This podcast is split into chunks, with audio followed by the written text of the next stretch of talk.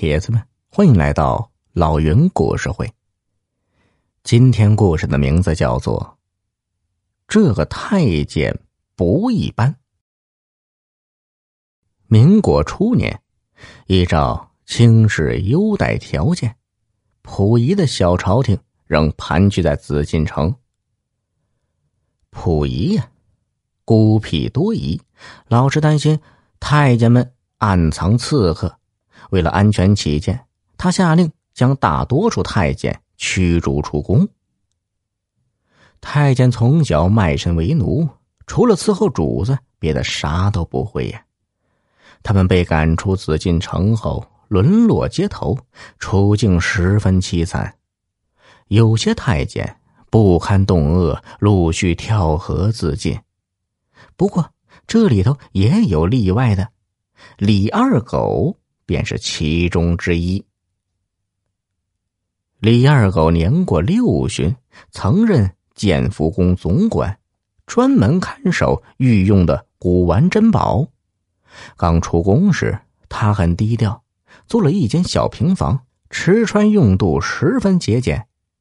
但一年后，李二狗突然阔起来，他买下一座豪宅，又雇了许多小太监伺候，过起了。挥金如土的生活。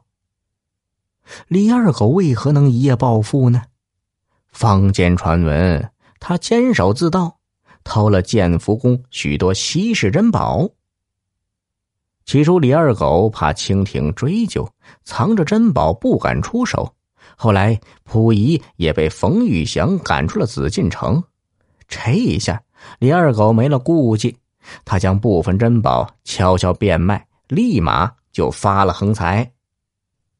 话说地安门外有家日盛古玩店，掌柜名叫沈大强。在北京古玩行，这日盛称得上首屈一指。沈大强能把买卖不断做大，靠了三样本事。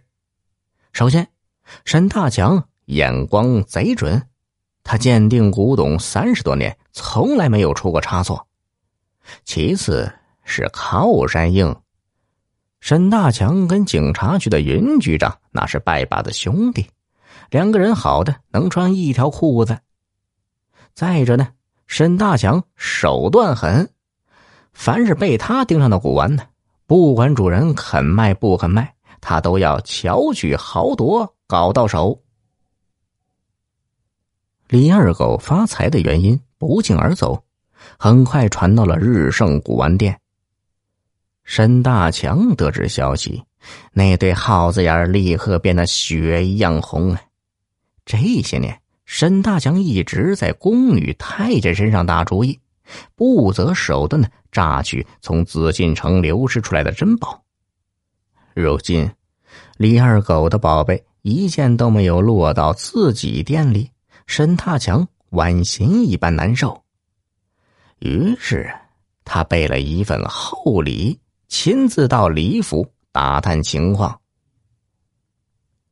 李府果然是气派非凡，院里停着镶金嵌银的大马车，厅堂上摆满了名贵的紫檀木家具。李二狗被一大群小太监簇拥着，虽然老态龙钟，却威风不减，举手投足。仍不失总管的派头。沈大强恭恭敬敬的献上礼物，陪着笑讲了许多客套话，末了才话锋一转，表明来意，自己想高价从李二狗这儿讨几件宝贝。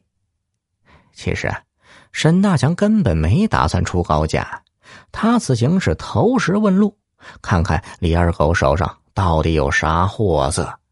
如果坊间的传闻属实，那沈大强会软硬兼施，用低价甚至不花一文钱将李二狗的珍宝弄到手。